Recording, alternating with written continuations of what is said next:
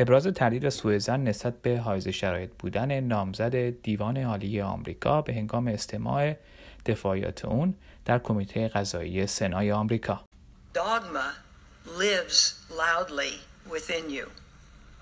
And that's of concern. تا چه اندازه تجسس و تحقیق درباره افکار و عقاید شخصی متقاضیان مشاغل دولتی از نظر قانون اساسی آمریکا مجاز شناخته می شود. من فرزاد یزدانی هستم و این پادکست متمم اول است.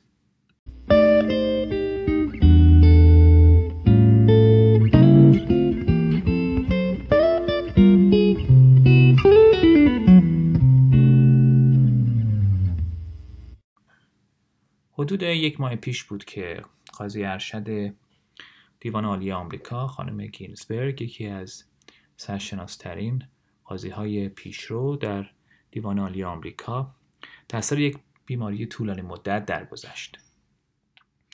از مدت ها قبل مرگ ایشون قابل پیش بینی بود به خاطر اینکه طبیعتا مدت بسیار طولانی بیمار بودند و حتی قادر نبودند که وظایف قانونی خودشون رو به درستی انجام بدند. چندین جراحی پیشرفته داشتند و در نهایت پس از یک مبارزه طولانی با بیماری سرطان پانکریاس یا لوزول مده جونشون دست دادند. همیشه دیوان عالی در آمریکا یک موضوع جنجال برانگیز میزان حوزه وظایف و اختیاراتش سالیان ساله که موضوع بحث و گفتگو بین دو حزب اصلی آمریکاست. شاید یه لازم باشه یه مختصری درباره کارکرد و شاکله این دادگاه توضیح بدم. می‌دونید که در سیستم تفکیک قوا یکی از پر اهمیت ترین شاخه های قدرت در حکومت قوه قضایی است یا قوه دادستانی و یا عدالت خواه در آمریکا سه قوه تقسیم شدن به قوه مجریه قوه قانونگذار و قوه قضاییه که البته به اسم دیوان عالی شناخته میشه.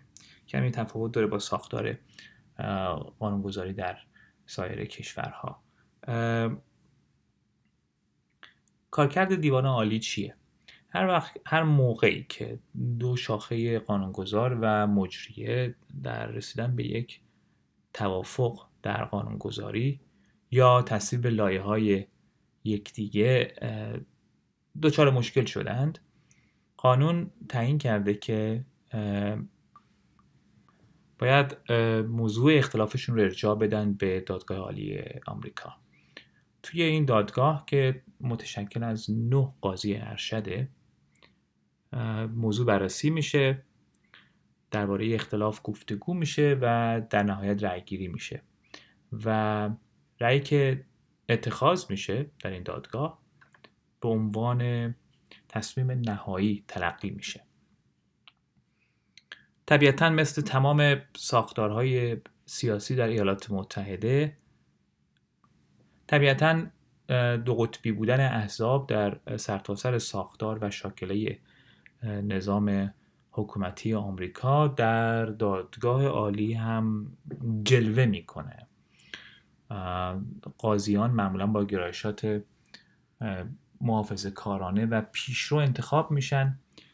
توسط رؤسای جمهوری که در زمان فوت یکی از اعضا انتخاب می‌کنن جانشینش رو.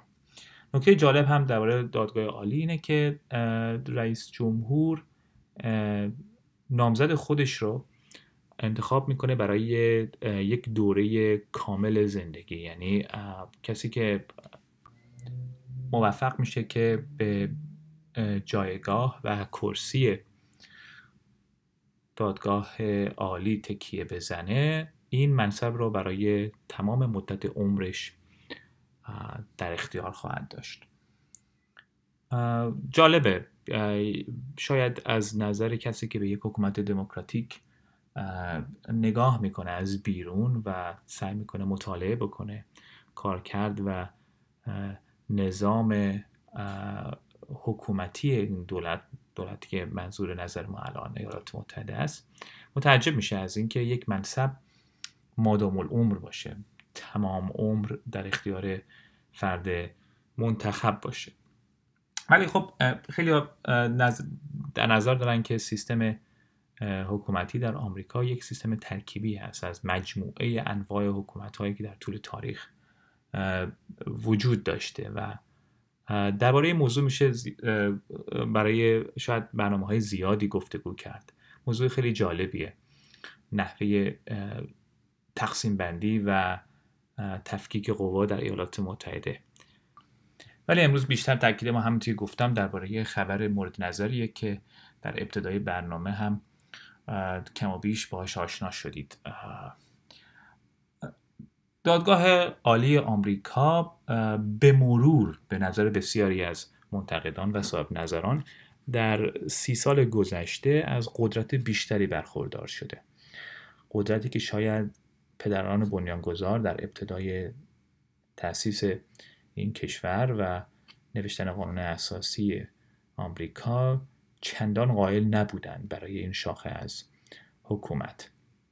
ولی شرایط معاصر در تاریخ آمریکا باعث شده که شاید این اهمیت دوچندان بشه و مخصوصا در این چهار سال اخیر که ما شاهد تحولات بزرگ بودیم که بی سابقه بوده کماویش نسبت به تاریخ آمریکا در این اختلاف بزرگ و شکافی که بین دو قوه قانونگذار و مجری رئیس جمهور و دو خانه ملت و سنا صورت گرفته برجسته تر بشه موضوع دادگاه عالی. دادگاه عالی به خاطر اینکه دو قوه اخیرا دوچار بنبست شدن به کرات در رسیدن به توافقات در زمینه تصویب لوایح که باید امضا بشه توسط رئیس جمهور و یا لوایحی که رئیس جمهور پیشنهاد میده و در سنای مجلس مورد مخالفت قرار می‌گیره. باعث شده که خیلی موارد چاره جزی نباشه که دیوان عالی آمریکا وارد موضوع بشه و سعی بکنه که وظایفی که غالبا باید بر عهده این دو قوه باشه. از نظر سیاسی سازش و مصالحه‌ای که باید صورت بگیره. ولی اون شکاف بزرگ عقیدتی و ایدئولوژیک در آمریکا مانع شده رو پوشش بده جبران بکنه. با رسیدن به یک توافق و تصمیم نهایی. خیلی از صاحب نظران حتی اعتقاد دارند که هر دو حزب حزب دموکرات و جمهوری توی آمریکا از ابتدا موضوعات و لوایی خودشون رو با فرض اینکه در نهایت به دادگاه عالی فرستاده میشه طراحی و ارائه میدند یعنی از ابتدا به ناکارآمدی موجود در نظام سیاسی کنونی آمریکا اعتراف دارند. و این باعث نگرانی و حتی می‌تونه گفت می‌تونم بگم که شرمساریه. به هر جهت تمام مطالبی که الان قید کردم به خاطر این موضوع بود که نشون بدم چقدر انتخاب و جایگزین خانم گینزبرگ برای دیوان عالی آمریکا حائز اهمیت.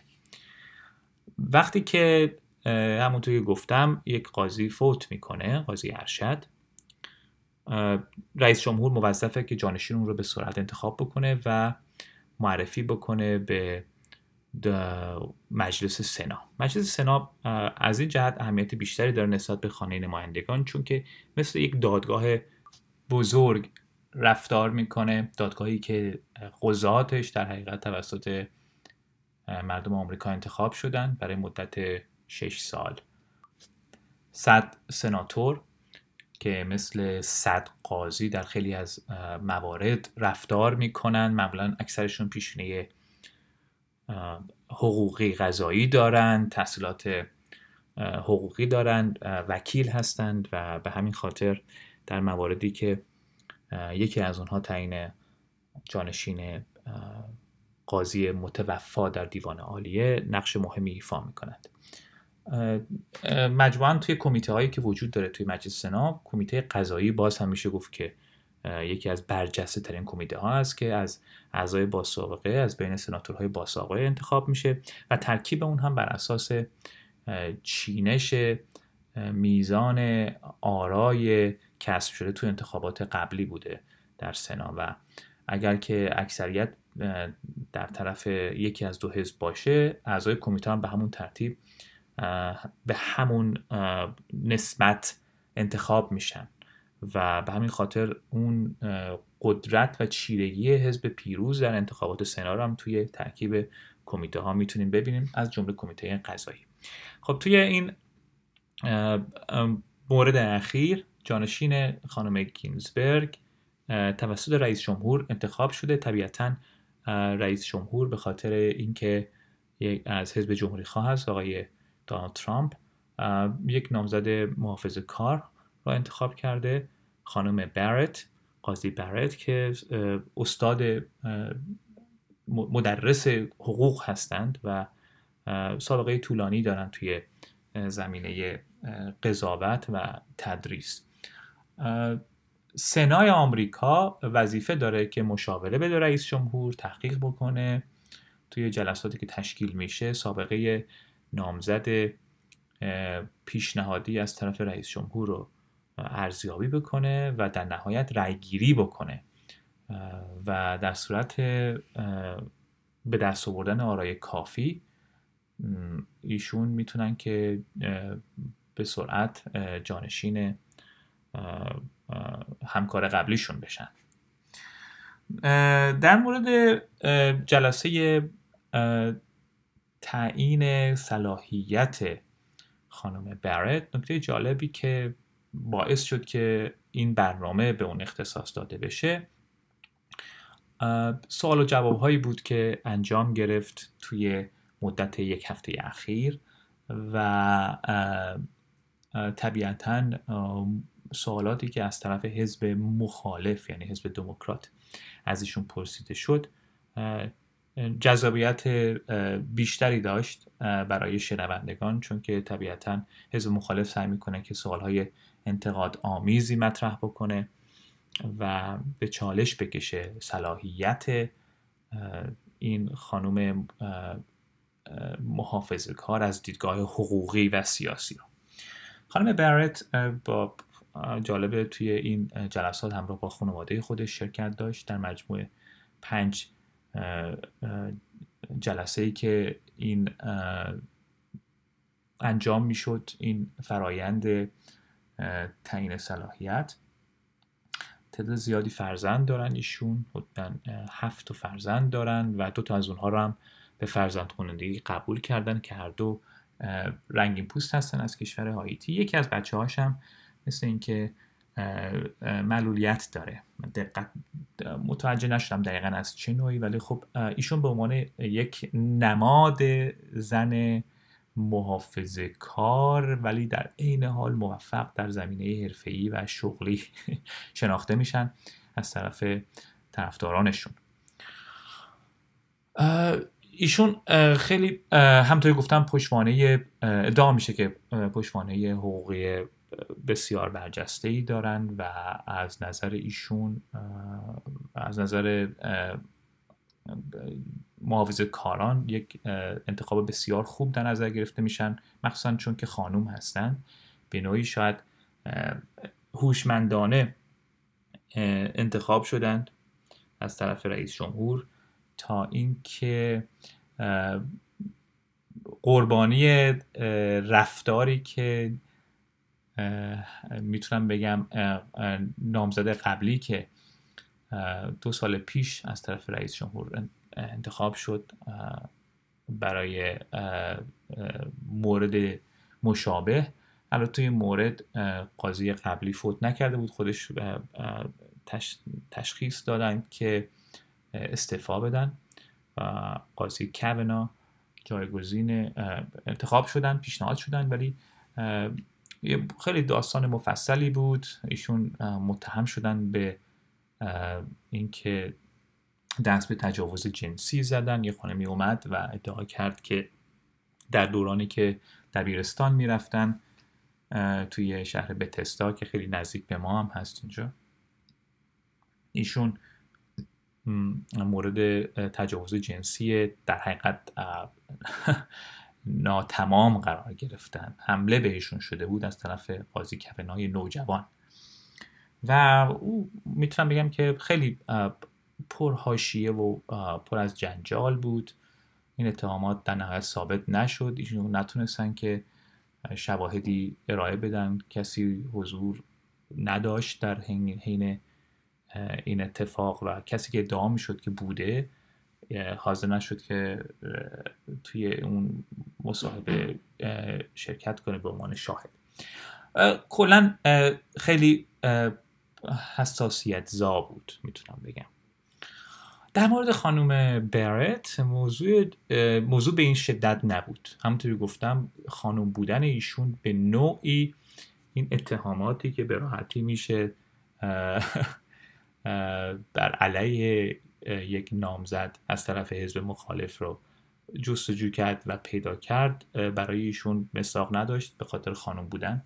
حزب دموکرات اهمیت زیادی برای حقوق خانم ها قائله و به همین خاطر به نوعی اگر که قصد داشت که اتهاماتی مشابه را علیه ایشون مطرح بکنه در مورد مسائل جنسی علاوه بر اینکه خب خیلی دور از ذهن موضوع اتهام جنسی ولی از اون طرف هم خلاف شعارهای حزب دموکرات در حمایت از حقوق خانم ها مخصوصا این خانومی که تونسته علاوه بر خانداری تربیت کردن فرزندانش تحصیلات عالیه داشته باشه و تو زمینه کاری هم تبدیل بشه به یک قاضی برجسته و موفق و نمونه.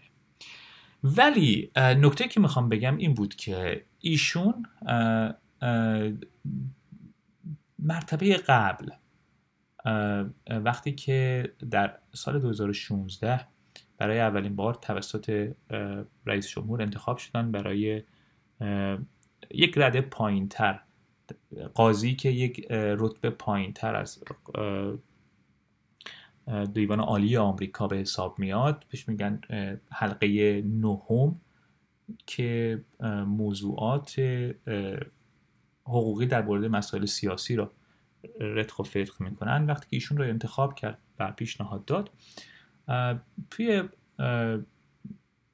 جلسه مشابه در سنا مجددا برای تعیین صلاحیت ایشون یکی از سوالات جلب توجه کرد موضوعی بود که همون موقع شاید چندان رسانه ای نشد به خاطر اینکه اهمیت کمتری داشت نسبت به موقعیتی که ایشون الان می‌خوان کسب بکنن و وارد دادگاه عالی آمریکا بشن. ولی چون پیش بینی می‌شد که ایشون مجددا مورد سوال مشابه قرار بگیرند به همین خاطر ویدیوها و متن گفتگو و سوالها و پاسخهایی که سه سال پیش رد و بدل شده بود بین یکی از سناتورهای عضو کمیته قضایی سنا خانم داین فاینستاین که یکی از باسابقه ترین سناتورهای دموکرات هستن از ایالت کالیفرنیا و خانم برت قاضی برت در اون موقع پیدا شد در نهایت توی رسانه ها می‌تونم بگم که به نوعی وایرال شد بسیار خیلی جلب نظر کرد مخصوصا من خیلی کنجکاف کرد که درباره این موضوع بیشتر تحقیق بکنم الان متن کاملتر اون سوال و یا موضوع مطرح شده از طرف خانم فاینستاین اینجا هست لطفا با گوش کنید تا درباره اون بیشتر براتون صحبت کنم I think whatever a religion is, it has its own dogma. The law is totally different. And I think in, in your case, uh, Professor, when you read your speeches, um, the conclusion one draws is that the dogma lives loudly within you. And that's of concern. خب همونطور که شنیدید خانم فاینستاین توی یکی از سوالاتشون مطرح کردن که معمولا توی مقاله ها و موضوعاتی که از طرف شما انتشار پیدا کرده یا سخنرانی هایی که از شما انجام دادید موضوع اعتقادتون خیلی برجسته و روشنه و این باعث نگرانی و سوء زن ماست. خب یه توضیح کوچیکی که بدم در مورد خانم برایت اینه که ایشون خب یک قاضی محافظه کار هستن. همینطور که چندین بار هم ذکر کردم. ولی از لحاظ اعتقادی یک مسیحی کاتولیک به شمار میان توی آمریکا می‌دونید که اکثریت جمعیت آمریکا مسیحی هستن ولی بیشتر گرایشات دین مسیح در آمریکا جنبه پروتستانی داره و شاخهای مختلفی از آین پروتستان در آمریکا اکثریت رو در بین معتقدان آین مسیحیت به خودش اختصاص داده. ولی خب خانم برات یک کاتولیک هستند و و میشه گفت که به نوعی جزء اقلیت دینی در بین مسیحیان به شمار میاد.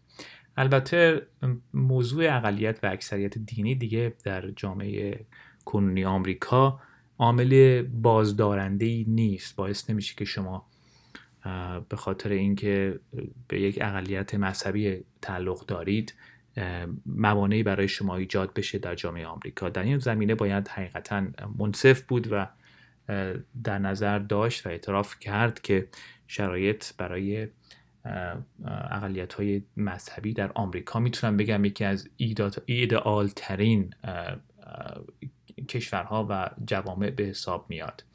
شرایط براشون برای اینکه بتونن پیشرفت بکنن و زندگی معمولی و حتی رو به رشدی داشته باشن.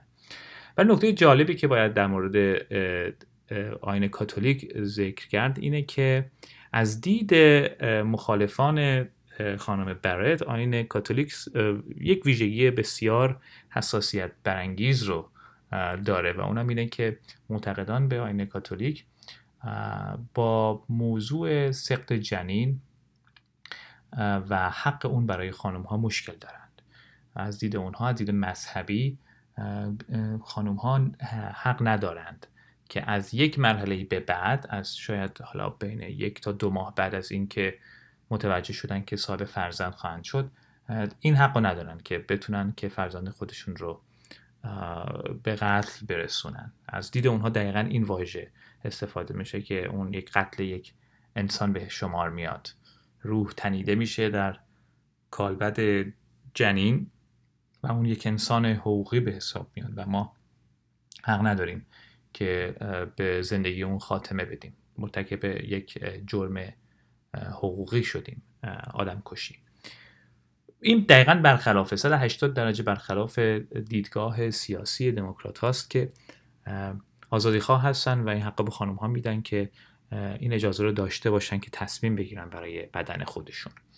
و این حق رو به تدریج مدت رو امتداد دادن تا حتی زمان تولد. و مادر حق داره که چون که فرزند در داخل بدن اون قرار داره در هر دوره از آبستنی بتونه به زندگی فرزند آینده خودش خاتمه بده. حتی یک دیدگاه های افرادگونه ای هم وجود داره که این حق حتی پس از تولد بلافاصله پس از تولد هم همچنان به مادر تعلق داره در ایالت هایی که اکثریت دموکرات های پیشرو در اونجا در قدرت هستند. این موضوع خیلی پیچیده ایه و فکر نمی کنم که به راحتی بشه در یک مقال کوتاه درباره اون صحبت کرد. حقیقتا تعیین حد انسان بودن یک جنین پیش از تولد موضوع بسیار پیچیده ایه و اینکه چطور باید با این خطوط و مرزها رو تعیین کرد. آیا ما صرفا باید به مادر اهمیت بدیم و به حق اون بپردازیم و به اون اجازه بدیم که تصمیم بگیره درباره موضوع یا اینکه اون به عنوان یک انسانگرا و انسان دوست اون جنین یا نوزاد به دنیا نیامده و نارس را هم صاحب حق زندگی بدونیم و از دید محافظ کارانه او را مثل یک انسان که می‌تونه زجر بکشه درد بکشه در صورتی که قربانی سخت جنین بشه به حساب بیاریم و برای اون حق و حقوق انسانی هم قائل باشیم. موضوع این نیست. موضوع مورد توجه ما امروز این نیست. موضوع اینجاست که این تردید به خانم برد به عنوان یک مسیحی کاتولیک باعث شد که ایشون سه سال پیش در مزان اتهام قرار بگیره. قابلیت ایشون به عنوان یک قاضی. اینکه ایشون در موقع قضاوت ممکنه دیدگاه فردی و شخصی خودش رو هم دخیل بکنه در تعیین تصمیماتش در منصب قضاوت. و به همین خاطر شاید صلاحیت تصمیم گیری در مورد موضوعات پر اهمیت و مورد مناقشه در بستر جامعه آمریکا رو نداشته باشه. اینجاست که مشکل اصلی شروع میشه. از اینجاست که من حقیقتا دچار سردرگمی میشم.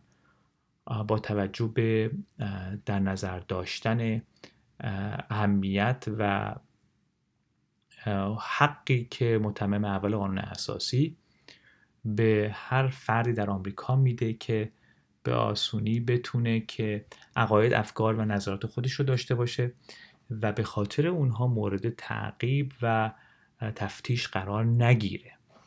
شما آزاد هستید که هر دیدگاه نظر و طرز فکری رو داشته باشید در زندگی خودتون و کسی این حق رو نداره. مخصوصا در جایگاه یک مقام حکومتی دولتی که شما رو بازخواست بکنه به خاطر دیدگاهتون. من خودم به هیچ عنوان دیدگاه مذهبی و استعلایی ندارم برای توی زندگی سعی معمولا دیدگاه و ایمان دینی و مذهبی دخیل نیست در تصمیم گیری و انتخاب مسیر زندگی من و همینطور ارتباط با سایر انسان ها فارغ از اینکه چه دیدگاه و نظریاتی دارن. ولی از نظر من مرز مشخصی بین ایمان و اعتقاد و طرز تفکر وجود نداره یا حتی اگر هم وجود داشته باشه ما قادر نیستیم و صلاحیت اون رو نداریم که برای دیگران تعیین بکنیم که چه عقایدی درست صحیح و نادرست هستن انسان موجود پیچیده ایه. افکار و عقایدش هم بسیار متنوع و پر از ظرایف و تنوع گسترده ایه. طبیعتا باید انسان ها آزاد باشن که تصمیم و دیدگاه جهان بینانه خودشون رو در زندگی خودشون هم اعمال بکنن ولی از لحاظش حقوقی هم این این مهارت رو داشته باشن که بتونن طبق قانون و حقوق مدنی خودشون هم در زندگی حرفه‌ای خودشون اعمال نظر بکنند و به خوبی و شایستگی رفتار بکنند و فرد موفقی هم باشند فارغ از اینکه چه دیدگاه و نظریاتی دارند. برای یک شهروند آمریکایی مثل خانم برایت که در این کشور بزرگ شده رشد کرده به موفقیت های تحصیلاتی و اکادمیک رسیده و یک قاضی برجسته به حساب میاد. فارغ از دیدگاهشون و افکارشون باید صلاحیت این رو داشته باشن که بر معیارهای حرفه‌ای خودشون تجربه شخصی و کاری خودشون قضاوت بشن و نه دیدگاه های مذهبی و فکری که دارند اگر زمانی شما در یک جامعه به خاطر طرز فکرتون و باورهایی که دارید حالا اهم از دینی یا غیر دینی مورد قضاوت قرار بگیرید شما از حق مسلم داشتن افکار و عقاید خودتون بدون ترس و شایبه از تاثیر اون بر پیشرفتون در زندگی در حقیقت باز داشته میشید محروم میشید. این اتفاقی بود که برای خانم برت به نوعی افتاد سه سال گذشته و از نظر من پرسش خانم فاینستاین به صورت نسبتا جدی زیر سوال برد. حق آزادی بیان و افکار و عقاید نامزد اون شغل دولتی رو خانم برت رو. سوال اینجاست که آیا اگر این سوال از ایشون مطرح شد دیدگاه مذهبیشون مطرح شد آیا اگر ایشون گرایش مذهبی دیگه ای داشتند اگر ایشون برای مثال به جای کاتولیک بودن یک مسلمان بودن یا یک هندو بودن یک بودایی بودن آیا با همین وضوح و آشکاری مورد بازخواست قرار می گرفتند آیا حتی متعصب ترین سناتور دموکرات و پیشرو به خودش اجازه می‌داد که اون فرد مسلمان یا بودایی یا سیک یا هر مذهب و گرایش دیگه ای که جز اقلیت ها به حساب میاد رو مورد بازخواست قرار بده؟ به خاطر تفکرات و اندیشه های مذهبیش من بعید می‌دونم که این اتفاق میافتاد. من بعید می‌دونم که در ایالات متحده صرفا داشتن عقیده و مذهبی به صورت کلی باعث بشه که شما دچار معذورات بشید و احساس خطر بکنید. ولی سیاست زدگی و رقابت دوگانه پر از تنش و خصومت بین دو حزب سیاسی آمریکا باعث شد که این اتفاق بیفته. و ما شاهد این برخورد ناشایست نسبت به خانم برت باشیم. باز هم میگم فارغ از این که ایشون چه دیدگاه و گرایش سیاسی و اعتقادی دارند. من به عنوان یک طرفدار دو آتشه حق داشتن آزادی بیان و افکار و عقاید به این نحوه برخورد با خانم برت یک کارت قرمز میدم و اعتقاد دارم که هرگز نمی بایست که در جامعه ای که اعتقاد و ایمان به آزادی اندیشه و تفکر و بیان داره مورد مشابه این اتفاق رخ بده چه اکنون و چه در آینده. توی باید همچنان سعی بکنم که بیطرفانه با این موضوع همچنان برخورد بکنم. موضوع اینجا دغدغه ما اینجا احساب سیاسی نیست. طرفداری از هیچ حزب سیاسی و انتقاد از رفتار احزاب دیگه نیست. سیاست موضوعی که معمولا تا وقتی که درگیر اون نباشیم نمی‌تونیم کاملا اشراف داشته باشیم بر اتفاقاتی که میفته و ولی موضوعی که من به خاطر حساسیت و علاقه که بهش دارم به خودم اجازه میدم که درباره اون نظر بدم و صحبت بکنم هم توی گفتم موضوع آزادی اندیشه است.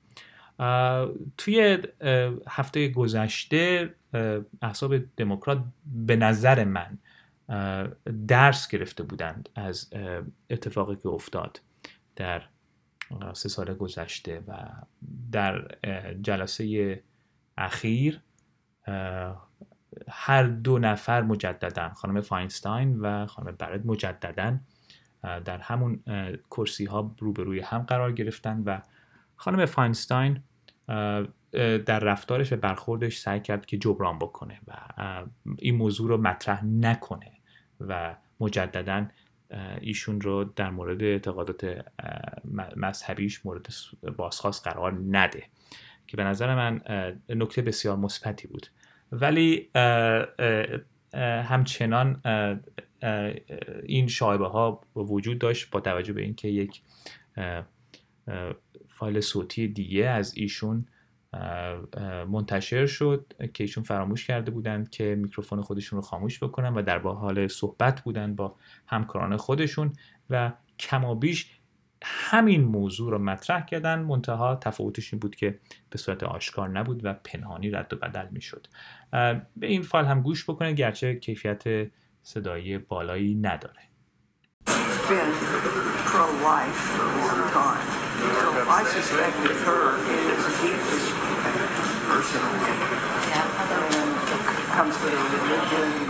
بله همطور که اگر تونسته باشین بشنوین ایشون فراموش کرده بودن که میکروفونشون بازه و در صحبت با همکارشون باز هم قید کردن که موضوع اعتقادات مذهبی ایشون باعث شده که مخالف موضوع احراز حق سقط جنین برای خانم ها باشن و این می‌تونه بعدا در آینده در تصمیم گیری های ایشون تاثیر بذاره بله این نگرانی ها شاید تا حدی قابل درک باشه تا وقتی که در نظر داشته باشیم که این موضوع مجددا به صورت رسمی اعلام نشد. و من می‌خوام که عدالت رو رعایت بکنم اینجا انصاف بدم به خانم فاینستاین. طبیعتا ایشون هم عقیده و دیدگاه خودشون رو دارن تو این موضوع و حداقل رایت کردن که مجددا این موضوع مطرح نشه. و تا این زمینه صرفا در حد کارت زرد من به ایشون قناعت می‌کنم و و از دید متمم اول قانون اساسی به ایشون میشه که فقط یک هشدار داد تا اینکه توبیخ و کارت قرمز. دموکرات ها احساس می‌کنن که پیشروان پیشروان حقوق فردی گسترده برای شهروندان آمریکا اعتقاد دارند که اگر که ترکیب نه نفره دادگاه عالی آمریکا به نفع محافظکان چرخش پیدا بکنه و ما شاهد پنج جمهوری خواه و محافظ کار در دادگاه عالی آمریکا باشیم. این به معنی اینه که بلافاصله اونها به سراغ بازگرداندن ممانعت و غیرقانونی کردن حق سقط جنین برای زنان آمریکا خواهند رفت و اون رو در, در حداقل به ایالت های آمریکا این حق خواهند داد که بتونن در محدوده خودشون غیرقانونی اعلام بکنند. سقط جنین را این موضوع پرسش و بحث امروز ما نیست. موضوعی که شاید اگر به هر نحوی در آینده وارد هیته موضوع و بحث اصلی پادکست ما که آزادی بیان شد شاید به اون بپردازیم. ولی همچنان اعتقاد راسخ من به متمم اول قانون اساسی و حق داشتن عقاید و افکار شخصی بدون شایبه و ترس از پیامدهای ابراز اونها در جامعه باعث میشه که در نظر داشته باشیم جامعه سالم باید صاحب چنین ویژگی باشه.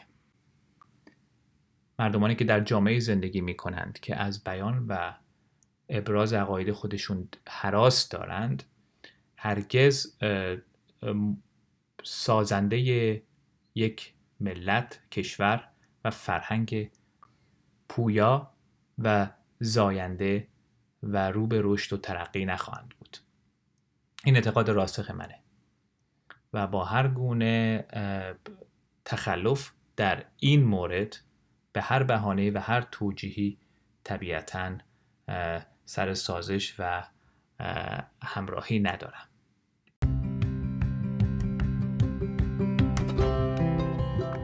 ممنونم که در پادکست امروز با من همراه بودید و امیدوارم که این موضوع را جالب و آموزنده یافته باشید. امید دارم که در آینده هم همچنان با شما همراه باشم. من فرزاد یزدانی هستم و این پادکست متمم اول بود. تا آینده نزدیک خدا نگهدار.